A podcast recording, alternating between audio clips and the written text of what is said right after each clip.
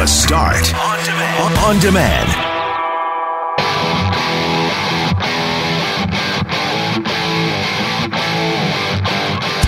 A lot of you were fired up about this today as we learned that federal inmates are set to receive the COVID 19 vaccine before prison guards and before the general population at large. Manitoba has introduced its first ever Minister of Mental Health, Wellness, and Recovery, and we will get reaction on that from psychologist Dr. Rehman Abdulrehman. This news stopped a lot of people in their tracks on Tuesday. Dr. Dre was rushed to the hospital after suffering a brain aneurysm. So we'll have a conversation about his influence on popular music and the celebrity news that stopped you in your tracks. And the holiday celebrations continue as today is Orthodox Christmas Eve. I'm Brett McGarry alongside Greg Mackling and Lauren McNabb. We are Mackling, McGarry, and McNabb. And this is the Wednesday, January 6th podcast for The Start.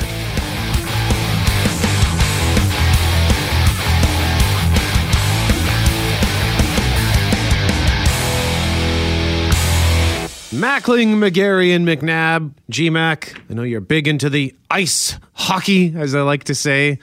Did you stay up late and watch the juniors? I didn't even see the opening face-off. 8:30 is way too late for me, even for a Jets game. That is pushing it during the week. And with all due respect to Canadian junior hockey, there was no way I was staying up to watch that game. And ultimate disappointment for Team Canada, of course, as they fall two nothing to the U.S. But there was just no way I was keeping my eyes open to to watch that. I was disappointed by that start time. Sorry, Brett, because I have actually watched every single game of this tournament and some of the other games as well between the other teams when Canada wasn't involved.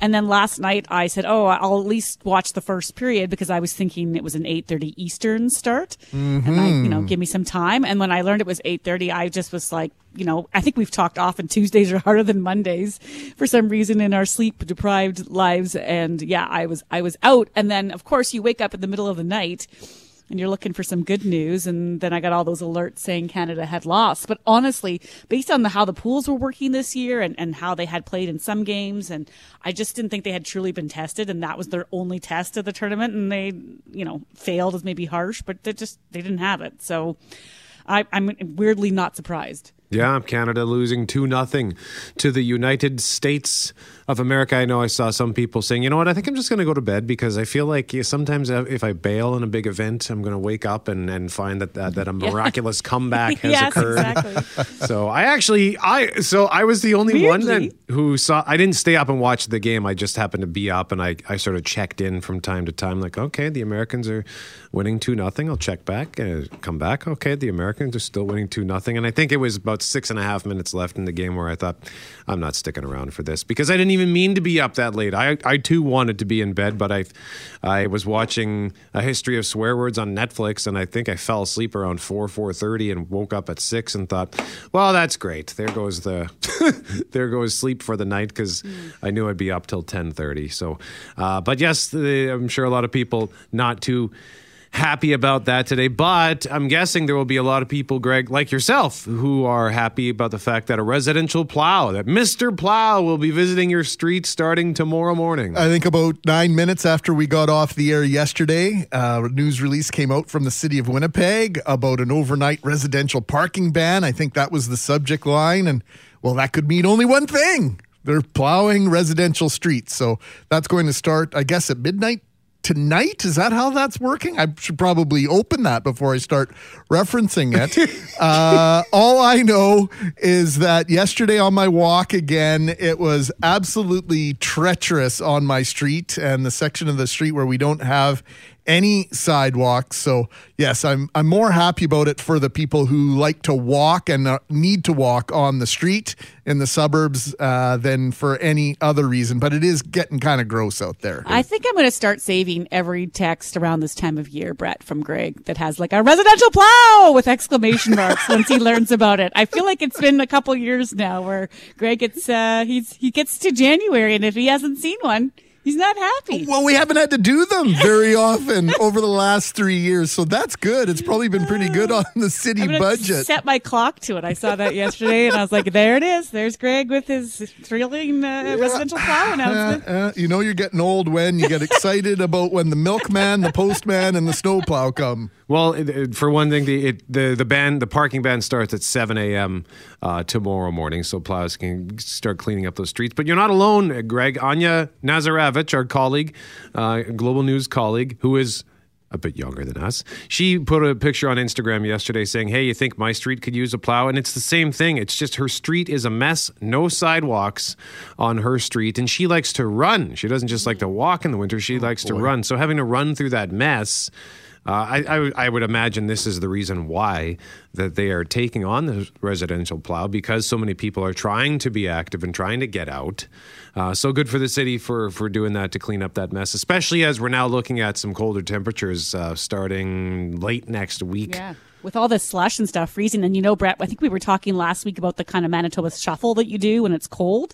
And then yesterday, when I was out driving, I noticed all these people walking like really stiffly because they were walking and running much slower than normal, like with that careful steps because they were trying to prevent themselves from falling. So I get it.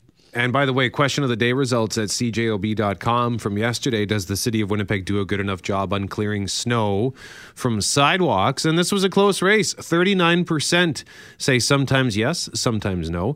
33% say it's fine in my neighborhood. And uh, 28% say no, it's a mess as always. A bit of a different result on Twitter where no, it's a mess as always won the day at 42%, and 31% said it's fine in my area. So you can still cast your vote, cjob.com. We'll get a new question up for you this morning, uh, as well as on Twitter at 680cjob. And that's brought to you by Credit Aid, helping Manitobans get out of debt since 1992. Visit creditaid.ca, call 204 987 6890.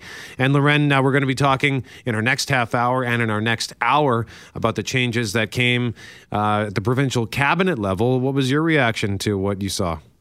Uh, so, like in some ways, not surprised, right? I think when you're in these really high profile, heavy positions, there's a lot going on, a lot of money, a lot of responsibility, and so it's not unusual to see ministers moved in and out of these roles, you know, 18 months, two years, two and a half years into them. And so, in some ways, the fact that the health minister was one of the first people to be shuffled out and then a new health minister in didn't surprise me, except for because we're in this pandemic, I think that the spotlight was really on that portfolio. And so I think, regardless of how far into his career, Cameron Friesen's career as a health minister he was, he had to go based on just how things have gone in the last few weeks and months. Sometimes just change. It's like you're, it's like a lineup change. And I hate to sound like Brian Pallister in a sports analogy here, right? But sometimes you just throw someone new in in hopes it changes changes the narrative. And so, in part, I think that's what happened. But we're going to play some interesting clips from that news conference yesterday with Brian Pallister and his reaction to some of those questions, because it, it, to me, it's sort of telling of where we're at right now with everybody's emotions really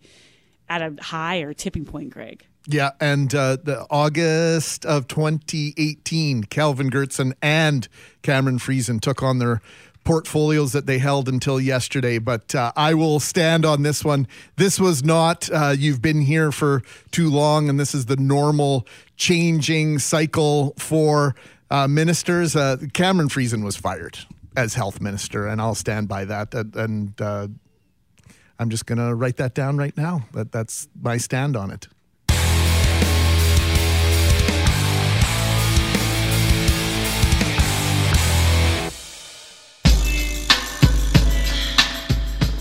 Mackling, McGarry, and McNabb.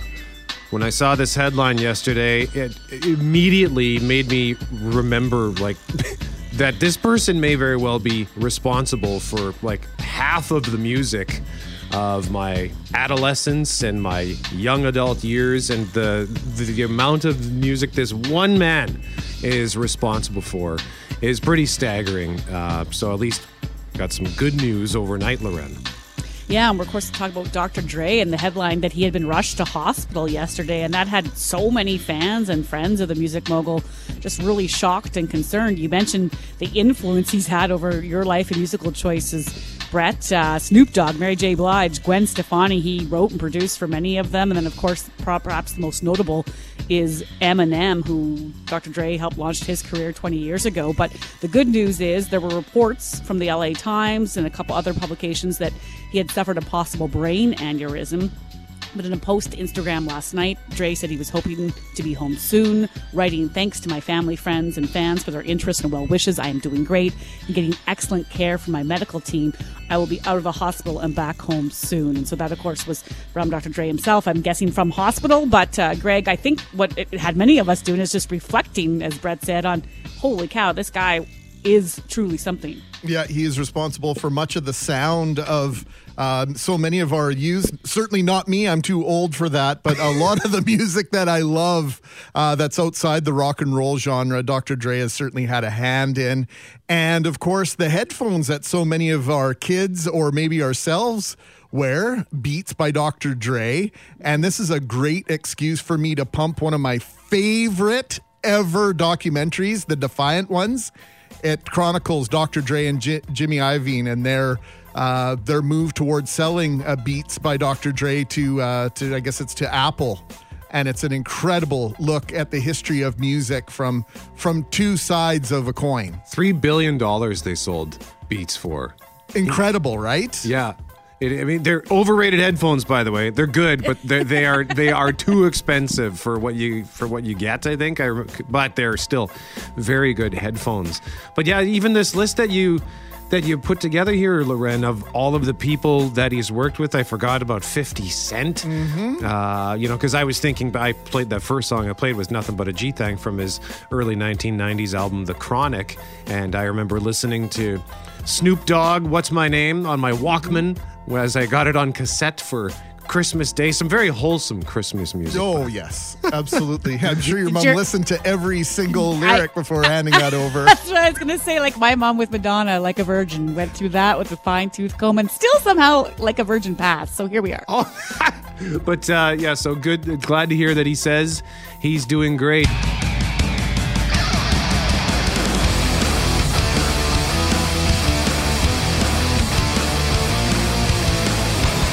Mackling, McGarry, and McNabb. Our latest Jets update with Kelly Moore coming up at 6.55. But right now we want to talk about the celebrity news that stopped you in your tracks. Because what was the announcement yesterday, G-Mac?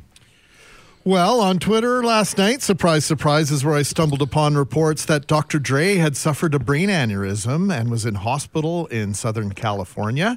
And it turned out uh, that he was um, well, he's recovering nicely, actually. He sent out an Instagram post last night saying that uh, he's doing well and that he should be out of the hospital soon and was thanking everybody for their support. So I think that was uh, a relief to a lot of people who love Dr. Dre and his music and the influence that he's had on music because. Um, let's face it, 2020 was terrible year on so many fronts, including the number of celebrities that we lost. So we want to go around the horn here and talk about the the news that maybe stopped you in your tracks. I still remember back in the early, I think this was the early 1990s. I was around 13 or 14. Huge basketball fan. Magic Johnson was my favorite player in the NBA.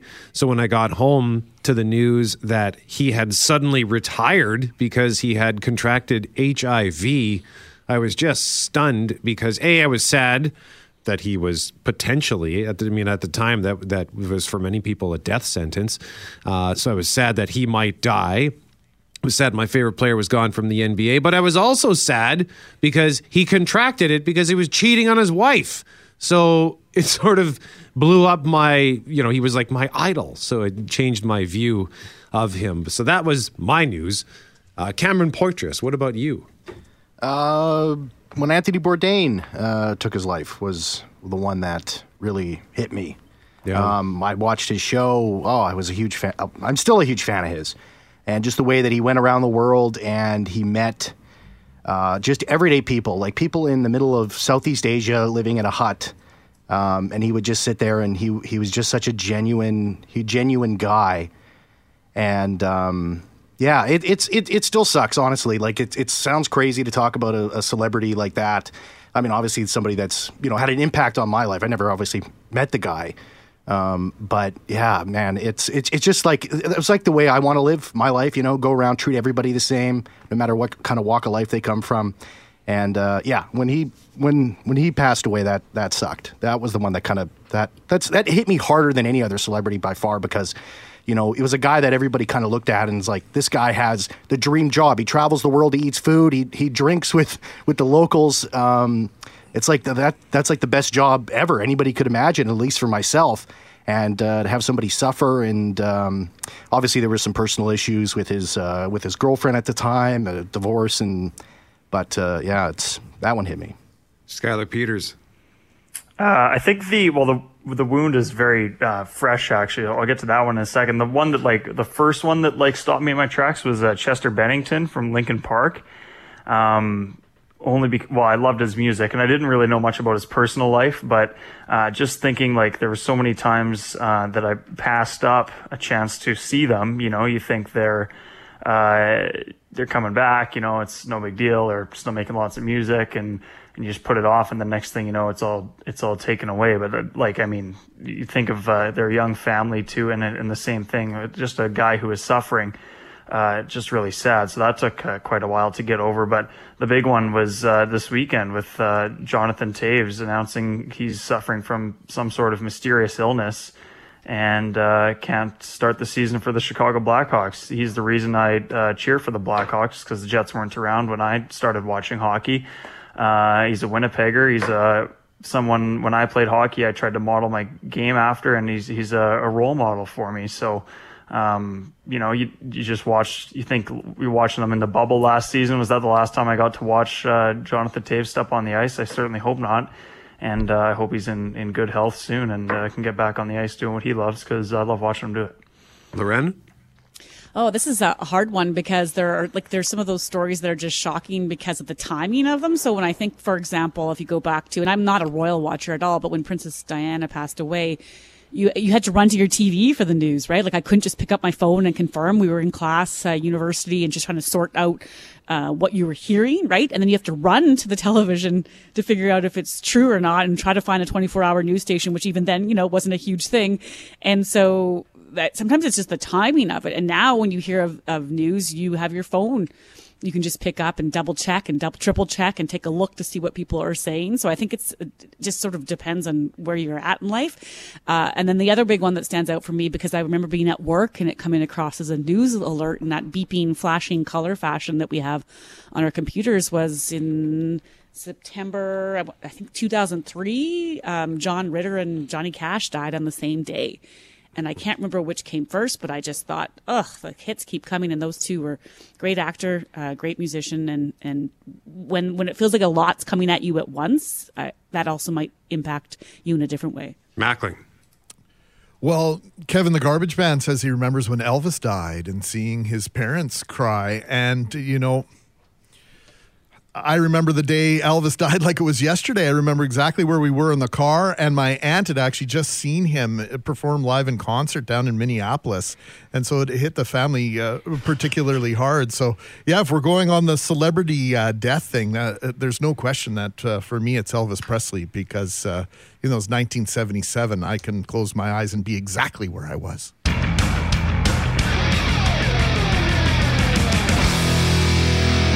Mackling, McGarry, and McNabb. As we heard last half hour from Global's Brittany Greenslade, Premier Brittany Green or Premier Brian Pallister has expanded his cabinet and made some big changes. And one of the most significant moves Cameron Friesen is no longer the health minister. The portfolio is splitting in two, with Heather Stefanson taking over health and seniors and newly minted Minister Audrey Gordon taking on mental health. Audrey Gordon, MLA for Southdale, taking on the new position of Minister of Mental Health, Wellness, and Recovery. And for reaction to that news, we turn to our friend from Clinic Psychology Manitoba, Dr. Rehman Abdulrehman. Rehman, good morning to you, sir. Good morning. You've been calling on all levels of government for years to make mental health a priority. What was your reaction to this news? Well, I certainly think it's positive news. It moves us in the right direction. Um, the hope is that it leads to greater action. So, um, you know, political moves can be wonderful things, um, but we have to make sure that they have teeth. Um, so we do have other provinces in Canada that do have ministries of mental health.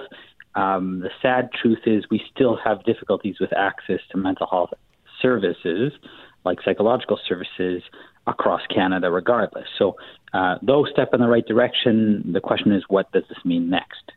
How do we hold our leaders accountable to that then, Raymond? Because this is a priority for a lot of folks, not just those in government or apparently in government, but those in the field like yourself, and for those of us uh, on the other side of the microphone and the phone line this morning.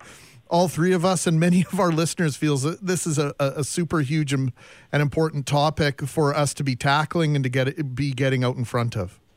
Yeah, no, I, I don't want to be a naysayer. This is certainly a step in the right direction. But like I said, what, what we need is this to lead to some action.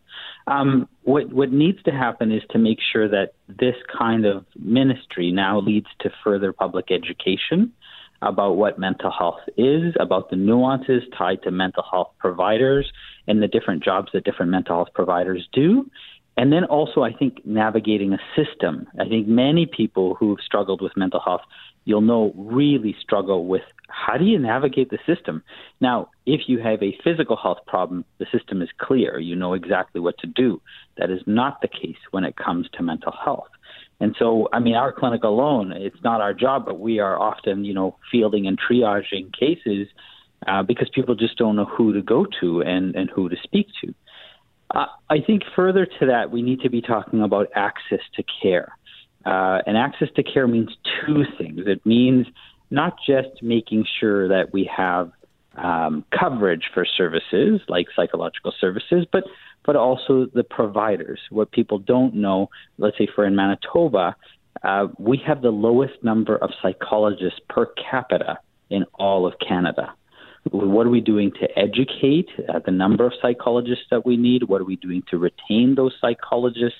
You know, does it, it, people don't know this, but like physicians can incorporate uh, here in Manitoba, but psychologists cannot. And so we lose a lot of our graduates when they go to other provinces where they can incorporate as a medical business. So there's a lot of issues, whether, whether it comes to education, whether it comes to business. Mental health and physical health do need parity. And so having a ministry of mental health certainly moves in that direction. We haven't always seen that in other ministries in other provinces. So the question that we should be saying with bated breath is what next? And the way that we hold our politicians accountable is to basically call. You remember that you vote in those members of parliament. Um, now you call, you email, you talk about it over and over. Uh, and that's how they know it's a big voting issue. Now, I don't mean to go on a diatribe here, but you know we have had other parties in place where they have said mental health is important, and um, well, frankly, when uh, when I was uh, involved with advocacy uh, with the Manitoba Psychological Society, you know, certain political parties didn't really respond very well, and we've had to have public health campaigns uh, where we're asking public to call in and to say, this is an important issue. This is a health issue. So we're saying now, you know, when you talk about that parity and treating them the same, Dr. Rehman, so now you have these two equal, hopefully, portfolios, you know, physical health, mental health, you need dollars to enact some sort of change. There's, there's obviously the paper things you can do, like you mentioned about incorporating psychologists so that they, more psychologists stay here. There are little things, there are big things. And then I'm also wondering, you've mentioned other provinces that have this same minister of mental health. BC has this position. Is there something to be learned then from anyone who might be doing it right rather than talking about those who made this change in other areas and it hasn't made a difference? Who is doing it right and, and what can we learn from maybe other people rather than trying to reinvent the wheel? Well, th- this is the nature of humanity, right? And like some people might call me a bit of a cynic, but you know, we voted a new president. Let's say the United States votes in a new president. Everybody breathes a huge sigh of relief, and what that means then is then they rest on their laurels to say, you know, this person has got it. That's not how things work. You know, we have a step in the right direction, but we do need to follow up as members of the public. We have to remember that we have a role in advocating for what we want and what we need. So I think the next step is to say, fine, we have this. This is great, great news. But what does this mean about access to care? We're work, we've worked on stigma as a society. I mean, we still have a ways to go. We really do. But that's not the issue, right? Polls now show that it's not about it's not about stigma anymore. It's about access to care. And how do you how do you get that service? And how do you, how do you figure out the nuances within those services? Do I need a psychiatrist? Do I need peer support? Do I need a psychologist? Do I need a social worker? Where do I go? What does this mean? And what I hope and what I said about this about this public education piece is that we start to understand what those differences are. You know, versus lumping everything together in the same boat when it comes to mental health. It's it's not all the same boat. In the same way that there's nuances when it comes to our physical health, and we have people who specialize in different things when it comes to our physical health. The same thing is true for our mental health. You know, it's interesting because I was on the drive home last night and it wasn't until I was maybe 2 minutes from home that it struck me that that we were going to as a community achieve such an amazing milestone and goal. And so I'm incredibly honored and humbled to represent the black community, not just here in Manitoba, but across our country and the globe. Mackling, McGarry, and McNabb, that is the voice of Audrey Gordon, MLA for Southdale, taking on the new position of Minister of Mental Health, Wellness, and Recovery. She is the first black person in Manitoba's history to be appointed to cabinet, and we're speaking with Dr. Rehman Abdulrehman from Clinic Psychology Manitoba. And Rehman, you know, we talked in our last segment about mental health and how you have been calling on all levels of government to make mental health a priority, but you've also been a champion of diversity in this community. So, seeing that it's the first black person in our province's history to be appointed to cabinet, what was your reaction to that? Well, yeah, I was really impressed by that, to be honest. Uh, probably a little bit less of a cynic when it came to that piece. Um, but again, the question is, what does this mean going forward? And that's a question we need to ask ourselves. Um, does this mean we have more people of color in politics? Does that mean they get voted in more?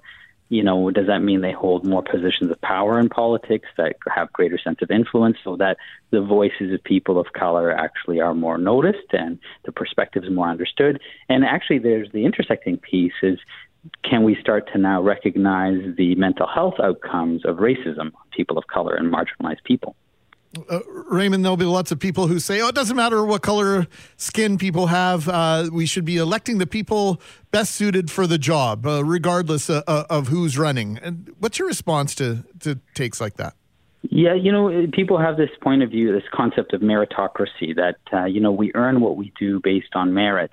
And I, am reminded of a story of, um, of, a, of a young woman who had graduated from the business school here in the Asper School of Business and talked about how, you know, if you looked at her CV, and, and she was a newcomer at one point in time here in Manitoba, uh, she spent all her spare time helping her mother uh, do the business of cleaning uh, different businesses and homes as a cleaner versus you know having the the privilege of having wealth where you know she could volunteer and uh, do different things to build her CV. So when it comes to merit, uh, if you were to look at her CV versus the CV of somebody who had the privilege of wealth and stability uh, based on you know uh, their ethnicity or their their society, position in society, um, she would certainly look like she was not the best person for the job. Um, but we're missing out on all the other experiences. So meritocracy and this concept of a just world is doesn't exist. You know, we we people who work hard don't always get what's good for them. Um, bad things do happen to good people. Um, so I think we need to start to look at the world in a more sophisticated and nuanced way. And uh, that definitely applies to issues of diversity as well too. This is not about the best person for the job. It's about how system, system, uh, systemic racism starts to influence our choices on who we feel is the best person for the job. And, and I will say there's a lot of research out there right now that talks about how when we think about leadership as a society, as a Western society, we tend to think of white people. And if we doubt that, you know, we should take a look at all our prime ministers, um, and all of the presidents in the United States. Up till recently, you know, here in Canada, we've not had a black prime minister. We've not had an indigenous prime minister. Uh, and that would speak to how, you know, is it really merit? Do we say that nobody, no person of color is actually ever qualified to do that job, I find that hard to believe. Dr. Rehman Abdulrehman from Clinic Psychology Manitoba joining us live on 680 CJOB. Rehman, a pleasure as always, sir. Thank you very much. Thanks for having me.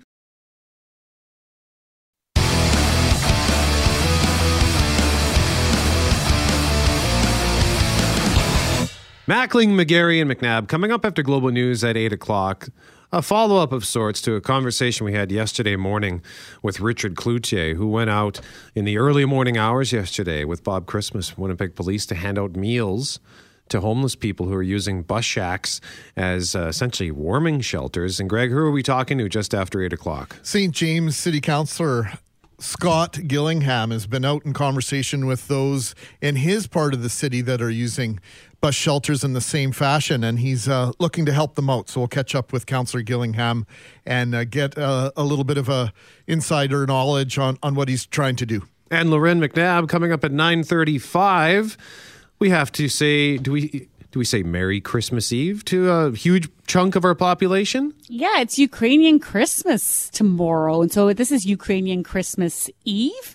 And I was just looking up because I knew you were going to ask how to say in Ukrainian Merry Christmas because our guest, uh, Anastasia, is joining us from the Ukrainian community and she taught us last year and I was about to try and butcher it. So maybe I'll save it for a couple hours and we can get a, get a reboot on that one, Brett. And yeah, we'll learn a bit more about some of the traditions. And of course, like everybody else celebrating various, uh, holidays and, and whether it's religious celebrations or other this year, it's going to be very different, but they can always count on some good food and some good stories and uh, looking forward to our 935 chat.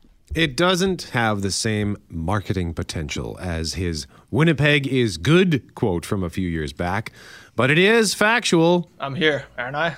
That's the only thing I'm worried about right now.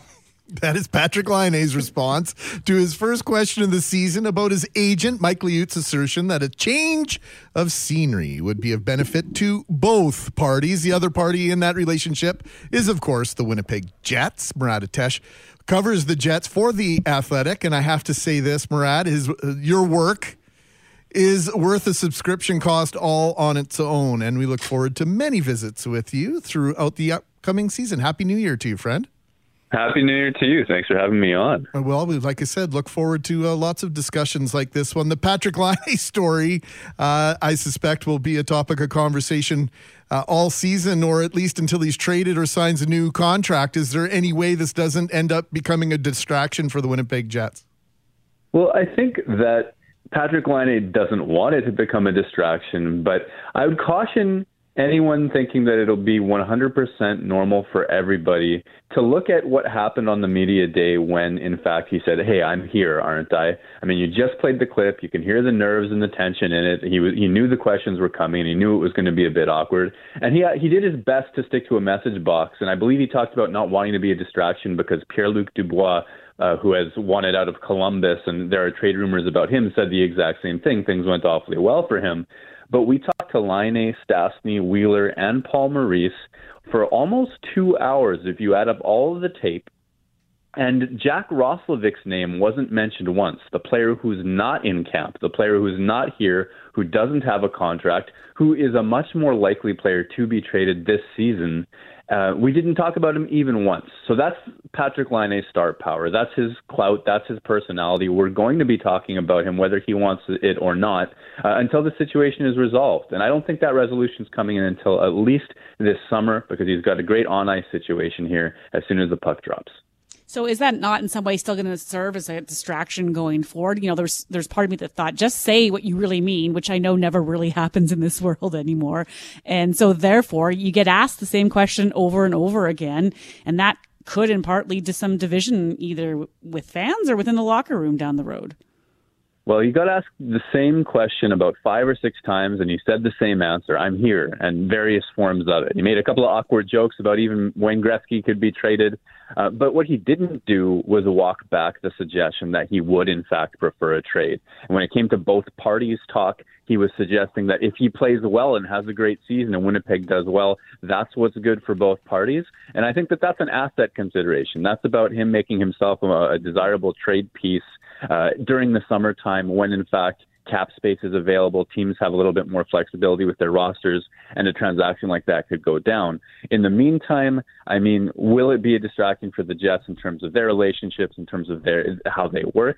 I think it's a valid question. I don't think that you'll ever get someone like Blake Wheeler saying the wrong thing about that sort of situation in public. Paul Maurice did a great job with his press yesterday. So if they're as good behind closed doors at sort of keeping things to their own messaging and keeping things positive, talking about the ice above all else, then then great. But certainly there are going to be players in, in situations where there's a concern over what happens to Patrik.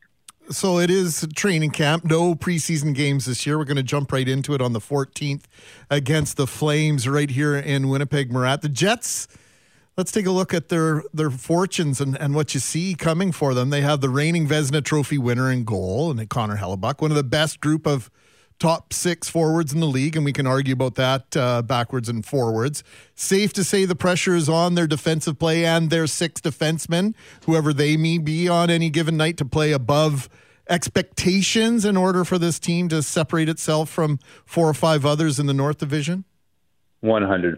That's the exact read that I would have. It's that yes, there's a mix of Canadian teams that could finish in the top four and therefore walk away in, into the playoffs uh, this spring. Winnipeg's in that mix. They're not a heavy favorite. They're not sure to be below it. They're in that mix with teams like Calgary, Vancouver, Edmonton, and Montreal.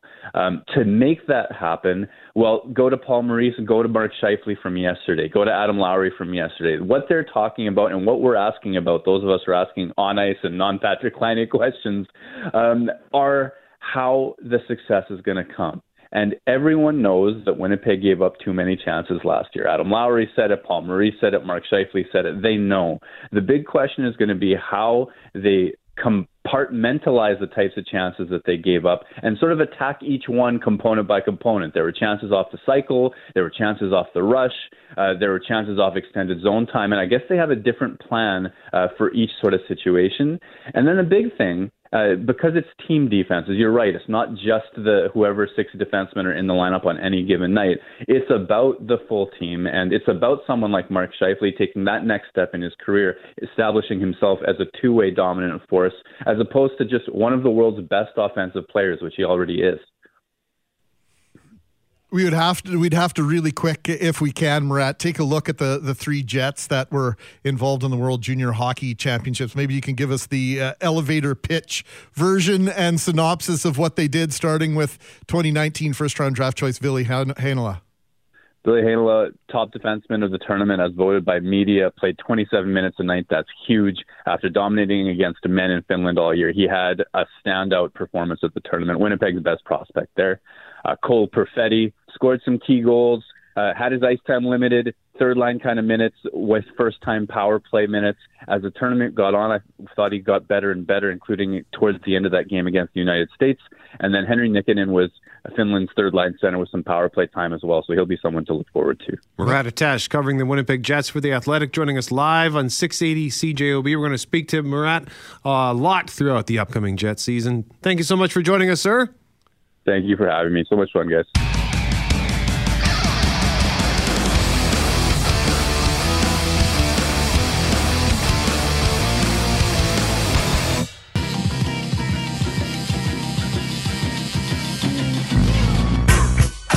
Mackling, McGarry, and McNabb.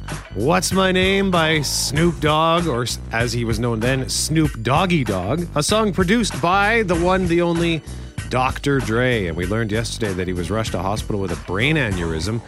He posted on social media that he's doing great. He's getting great care, but that was news that had a lot of people worried, a lot of people sort of on pins and needles, hoping that he would be okay. So we had a conversation last hour about this stunning news about celebrities that kind of stopped you in your tracks. And Jeff Fortier in Master Control, we didn't get to yours. We ran out of time, so we'll get to that in a second. And Greg, I think you you have a story involving hurling a radio across the room, if I heard you correctly. But Lauren, uh, you pointed out off air to our colleague Jeff Courier a certain trade that I think made the whole country go, "What?" Yeah, and then say, Where are you going? That was how I remember feeling at about 11 years old, August 9th, 1988. Edmonton Oilers trade Wayne Gretzky to the Los Angeles Kings, and I, I you can see that image with Wayne in front of that bank of microphones, wiping away tears as he explains why he's going and how he kind of wanted to go and, and just the whole world reaction. And I just, at that time, the world was so small to me and I, I had never even thought of cheering for the Kings once in my life, but we were a Gretzky fan in our family. And so our reaction was a lot of shock. And then I think there was some people who were excited because that meant he was no longer with the Oilers and maybe that was going to give the Jets a chance, Greg. Well, let me tell you this. I was building houses that summer and framing up a deck and laying down deck boards in Tuxedo. I remember once again exactly where I was when my cousin came and told me, Hey, Greg, did you hear Wayne Gretzky got traded to the Kings? He did not. My older cousins, they were always pulling pranks on me and I enjoyed working with them very much but I didn't believe half the things that they told me because half the things they told me were either uh, going to put me in serious jeopardy health and safety wise or were just pulling my leg. Or put and, them in jeopardy health and safety eventually yes. But uh, yeah I had to find a radio because I did not believe them at all. And of course it was the breaking news all over CJOB that Wayne Gretzky had in fact been traded.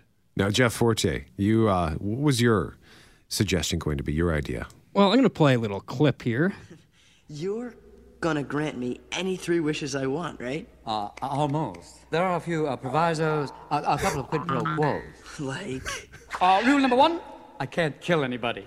yeah, so don't ask. Uh, rule number two: I can't make anybody fall in love with anybody else. You little punum there. Anyways, that's the genie in Disney's Aladdin, and of course, that is the voice of Robin Williams. And the, when I heard that he passed away, it was devastating. Remember, my buddy texted me saying, "Hey, rest in peace, Robin Williams," and I was like, "What?"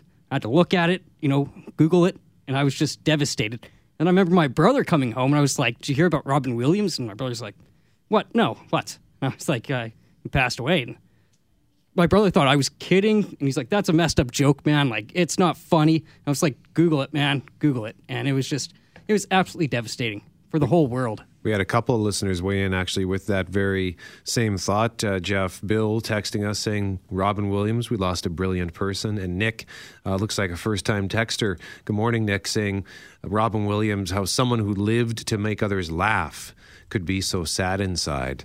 Um, and that sort of dovetails with what Cam Poitras was talking about with Anthony Bourdain, who, by oh, you know, from outside appearances, had one of the coolest jobs on earth. Got to travel the world and eat and drink and hang out with the locals and learn new cultures. Uh, but he too was dealing with some internal struggles and uh, died by suicide.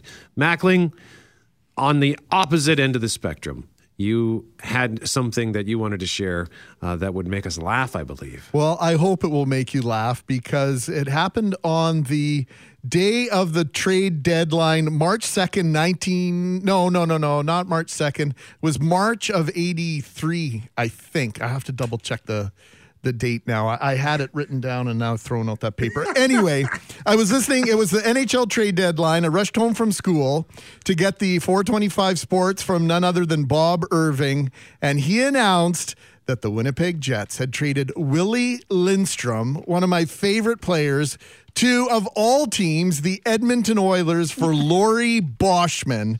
And I had these headphones, wireless headphones that had a built in radio. You got to remember, this is oh. the late 70s, early 80s. And oh, I delivered man. papers with that thing on for years. It was like my oh. best friend. I took that thing and I threw it across the room. I was so mad that John Ferguson had traded Willie Lindstrom nothing against Laurie Boschman, but uh, the fact that he was going to the Oilers of all teams and then he ended up having an impact on the. I'm reliving it all. Please stop. Please oh. stop. I'm reliving this radio Walkman, and I need some pictures of you cruising down the street oh. with your oh. papers and your acid wash and your mane flowing. Oh, and the whole my, thing I'm on seeing. my roller skates, not roller blades. no, please roller tell me you're joking. Oh no, I would never joke about anything. What color like were they? They were blue. They were uh, pony running shoes. They were like, like jogger rolling skate roller skates with great big yellow wheels. And I think my buddy uh, Daryl Akamenko and I actually went halfers on a pair of those fuzzy pom poms. I got the blue one. He got the pink one. Please stop. I can't believe that roller skates. Well, yeah that on like sidewalks and stuff. Yeah, they were like uh, my transportation of choice for about two years. How many times? Papa Mackling, if you're listening, I need a photo of this. there are no photos. We didn't have cameras then. Oh shit! You had a radio Walkman, but no camera to take a picture of your roller skates.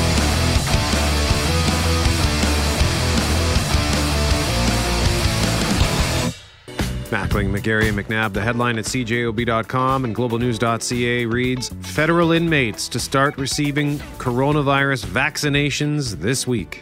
That's according to the National Prison Officers Union, which says this pilot project, guys, is going to see prisons receiving 1,200 doses, enough to vaccinate 600 inmates with the required two doses. And from what the union is saying, the sick and elderly inmates will be prioritized because that follows the guidelines or recommendations from the federal government that the sick and elderly be among the first recipients of the vaccine. This rollout is supposed to start Friday, although, Greg, it's not clear if Stony Mountain is on the list of federal institutions that will be receiving a supply of vaccines vaccines. Well, we've reached out to Corrections Canada for more information on that question, Lauren and others. Right now, we're joined by Jeff Wilkins. He is the national president of the union representing corrections officers. And we say good morning to you, Jeff. Good morning. Well, simple question. I think a lot of people will be uh, wanting to know the answer to right off the bat here. How are you and your members feeling about this? Well, I can tell you there's a lot of frustration uh, on my part as well as my members. Uh, you know, we have members entering uh, facilities every day, and in, in your area, Stony Mountain Institution, which is a, a huge pandemic site, uh, bravely entering those institutions to protect the Canadian public. And uh, you know, it's uh, it's almost shameful that we're not being afforded the protection that we need to do the, do our jobs. Do we know where this is happening? Like, is Winnipeg going to be on this list, Stony Mountain? Uh, just hot off the press this morning, because we asked the question. Uh, unfortunately, the consultation process with the union was uh, wasn't very good, but we've been told that it is going to be in uh, RPC in uh, the Prairie region in the treatment center. So it's possible then for Stony Mountain to be part of this. No. Okay, sorry, I'm misunderstanding. So it's just in the treatment centers on the prairies. That's correct. So then, uh, are officers involved at all, or is this just for inmates only, as you know it? Uh, well, I asked the question, and uh, the 600 doses that are they're receiving, they're uh, they're aiming only only toward uh, the elderly population of the inmates, and uh, it's still very unclear as to whether or not uh, our members are going to be afforded the vaccine in the workplace. We know that according to the National Advisory Committee on Immunizations, this is where the correctional service is getting their recommendations from on this rollout that uh, you know the elderly and those working in healthcare uh, settings directly uh, you know giving care to COVID patients are number one priority. Correctional officers won't be until phase two of the priority sequence for the rollout. And to me, that's just uh, uncompre- incomprehensible, con- considering we have members that are going into pandemic sites. Eh? Jeff, uh, this just is incomprehensible to me as I unwind this in my head. Just the notion not only of the work that your members do, who they're doing it with, and the fact that you have these outbreaks. You mentioned the one at Stony Mountain. Uh, you could argue, at least I would argue, and you likely will as well, that these workers are on the front line as much as any personal care home worker, any nurse, any doctor. That's correct. And I don't want to take anything away from the. Uh, from the healthcare staff that we have working in the institutions as well. Everybody on that front line needs to be protected, and uh, you know we we understand that it's the correctional service mandate to, you know, protect and provide care, custody, control for the uh, for the inmates. Uh, but it's also their mandate and their legal requirement to protect uh, their staff members. And uh, you know they're going into the institutions in in areas that you know they're it, it's highly infected with COVID nineteen and they wear a mask and they wear goggles just the same as anybody else would, but uh, they're not being afforded this protection. And and you know we understand that it's supply and demand that we don't have many of these vaccines, but we really think that the correctional service needs to reorganize uh, the way that they're doing this rollout and prioritize based on some uh, sites that are highly affected right now. I'm just looking at this story at cjob.com. I see conservative leader Erin O'Toole saying not one criminal should be vaccinated ahead of any vulnerable Canadian or frontline health worker. Do you, what do you think of that sentiment? Again, I mean, I mean when we're talking about supply and demand, we got to look at to, to the priorities. And to me, uh, when it comes down to the, the people that are there protecting the front lines, they should be priority number one, just the same as the nurse uh, or the doctor in the ER clinic. Uh, if we don't have those doctors there to do the job, then we're in a bigger uh, bigger problem. So, uh, to me, uh, the uh, staff members that are working in those front lines need to be priority number one. We're getting lots of reaction to this, Jeff, from our listeners saying the guards would be one thing, but not so sure about the inmates receiving the vaccine. Before we let you go again, this is rolling out Friday, and the and the facility where it's going to be happening at, where these 1,200 doses are going, is where? Well, they're they're distributing the 1,200 doses amongst each of our regions across the country. So we have five different regions: Atlantic, uh, Quebec, Ontario, Prairies, and Pacific. And uh, this Friday, what we've been told is that they're going to do 10 inmates in one institution for each one of those regions. And uh, as the indication that I've been given for the Prairie region is that it will go to the treatment center. And uh, so there will be 10 inmates uh, in the treatment center that should be vaccinated by Friday. And if all goes well, then they plan to do the remaining doses uh, the, the following week. All right. Thank you so much for joining us this morning, Jeff. We appreciate the time. No problem. Thank you very much. Mackling, McGarry, and McNabb, thank you very much for joining us today on The Start.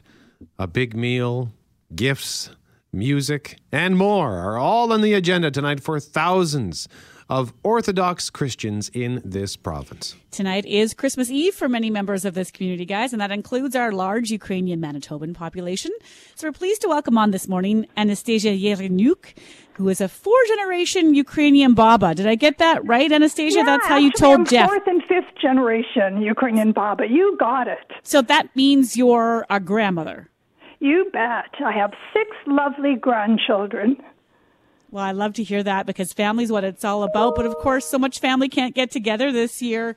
Uh, you know, I know that was hard for many people with different celebrations. So, how are you trying to keep the traditions alive but do things a bit differently tonight, Anastasia? Well, we're doing great because with every challenge, there's an opportunity. And of course, I've been watching Christmas jars and I thought this Christmas jars takes on a whole new meaning because those jars that are going to be delivered this afternoon to my two sons and their children are going to be filled with Ukrainian delicious traditional dishes. Uh, jars? Can you describe Jars? said jars for us a little bit more, Anastasia? Well, because now I, I want some. bowls. I could put them in jars. So I've done most of the cooking at the house, and we have two sons who live very close to us. They're both married and have children, so they will be eating in their individual houses, and my husband and I will be eating in our house. And um, we will be sharing the food that way to make sure that everybody has 12 traditional dishes on their tables to partake in. What are the 12 dishes? Oh my goodness. Uh, well, the first course is kutia, and of course, that's the main dish of the whole supper. And after that, we have the borscht, which is beet soup, and it has um, uh, vushka, which is uh, boiled dumplings that are filled with chopped mushrooms that we picked in, in the forest. And um, after that, we have a variety of fish. Some people do baked, broiled, fried, cold, and aspic um, marinated herring. Then we have vareniki, which many people uh, know as uh, pierogies, but we call them vareniki because they're boiled dumplings and they're filled with cabbage, potatoes, buckwheat, grains, or prunes. And then, of course, we have holubtsi, which are the stuffed cabbage. And of course, the dinner ends with uzvar and lots of um, poppy seed roll and rohaliki and delicious, scrumptious Ukrainian dishes. You can't Yeah, possibly fit this. good. Are you you hungry can't po- already? I was going to say I'm already googling a couple of these foods, Anastasia, but these can't possibly all fit in this jar that you speak No, of. No, no, no. They're all in individual jars, so they they all will get twelve different dishes.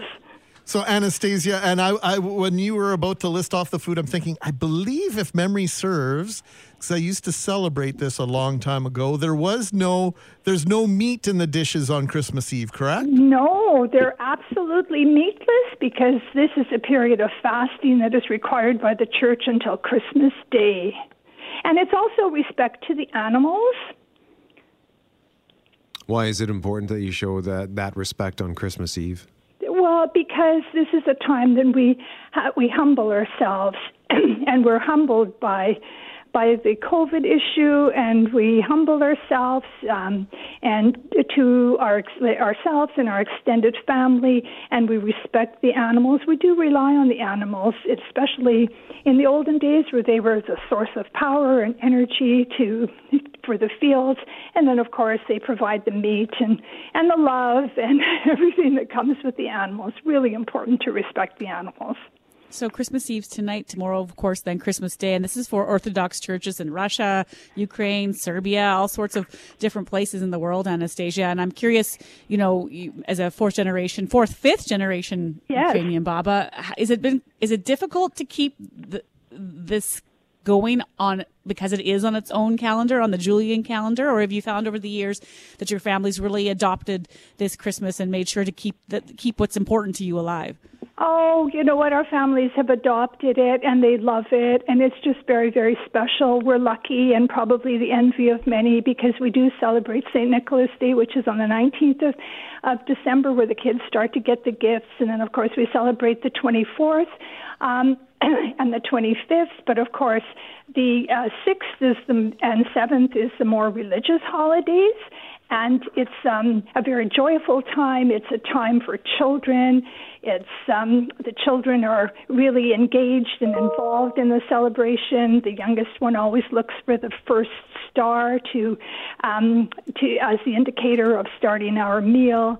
Uh, the children carols, of course, um, in on non-COVID times, they would all be at our house where we would have hay underneath the table, and the hay would be filled with coins and chocolate and and and candy and and oranges, and they would all dive in there. So it's absolutely about the children. You got to bring hay into the home and stuff it under the table. Yes, and even some under the um, uh, tablecloth as well, because we have two tablecloths that um, that we have on our table. One is uh, to respect the um, living, and one is to respect the um, the um, non-living, our ancestors, and of course, the hay is to remind us that Christ was born in a manger. These traditions are absolutely fantastic, and I'm so glad to hear that they're living on. Anastasia, what is your perception with regard to uh, whether or not these traditions will live on? Are they gaining steam? Like uh, you obviously in your family are doing a tremendous job of instilling this in your children and your grandchildren. Do you get the idea or the notion that this is happening in the broader uh, Orthodox community?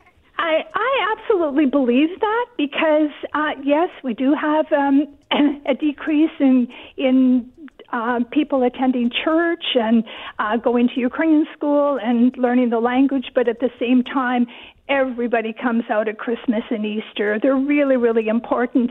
And what I noticed, maybe it's because I have a lot more time, but I also believe that um, more and more people are coming back to the traditions because we are given, in spite of the terrible pandemic and the staying at home, we were all granted with the gift of time and the gift of time to, to reflect on what's really important in our lives. And it's so inspiring and exciting to talk to young moms and dads. Who are saying, even if it's only two dishes, we're going to do it. It's really, really important. We want to instill that tradition and that culture. And I really believe that people around the world are, are, are feeling the same. Um, I was talking to some people from Romania this morning on Skype, and uh, there's a whole group of the Romanian Orthodox who keep their, their tradition very strong, and they'll be celebrating uh, Christmas tonight. But of course, there's also um, a lot of Ukrainian Catholics who, who celebrate um, the um, uh, Ukrainian Christmas Eve tonight as well, and and um, and, and I want to make sure that you know we don't forget about them because they follow the uh, the the um, uh, uh, Julian calendar, which is the old calendar, as well as we do. So you mentioned the gift of time, and that was such a great way to put it, Anastasia. The gift of time has been what we've what we've all been given. It's been 365 days, I think, since we talked to you last, and so I have, unfortunately, with all that time, I have not grown any better at saying Merry Christmas in Ukrainian. Can you help us through that again? Oh, Christos Rojdai, it's uh, and you were supposed to be sitting at my table this year. That's but right. next year. Next year, we're, uh, listen. I'm coming. These, okay. all all these traditions awesome. sound great, and let's add on to that. There's also a couple beverages that get consumed. Am I wrong? No, absolutely. well, we don't we do have some wine, but we don't do that until we have our, our main meal. And then the exciting thing about tomorrow is that I'm sure that in spite of the fact that we cannot see our grandchildren, that they will be at our gate singing Ukrainian Christmas carols. And they'll be looking for those candies and coins and oranges and chocolate that they miss out on tonight. So I'm super excited about that. Well, can- you do uh, like a video dinner? We saw a lot of that over the, the holidays. Well, what going to do tonight is um, we're going to. Um, the, the youngest grandchild has the responsibility of finding the first star. And as soon as he, see that, he sees that star, what he's going to do is his parents are going to connect us all on Zoom, and together we're going to um, sing um, Boh Predvichny, which is a traditional Ukrainian carol. And then my husband, who would be like the the head of the household, he would um, give greetings of um, of love and prosperity. And um, what he'll do then is, um, of course, I'm pretty sure that he will welcome all the families with this traditional kutia that's made from wheat, honey, and poppy seed. He'll um, bring best wishes to all of us and a hope for a vaccine and an end to the pandemic. so that we could all see a time that we can walk freely again. Then he'll lift a spoon of kucha to the ceiling, and of course, we would hope that many of the poppies uh, seeds and also the uh, kernels of wheat will stick to the ceiling.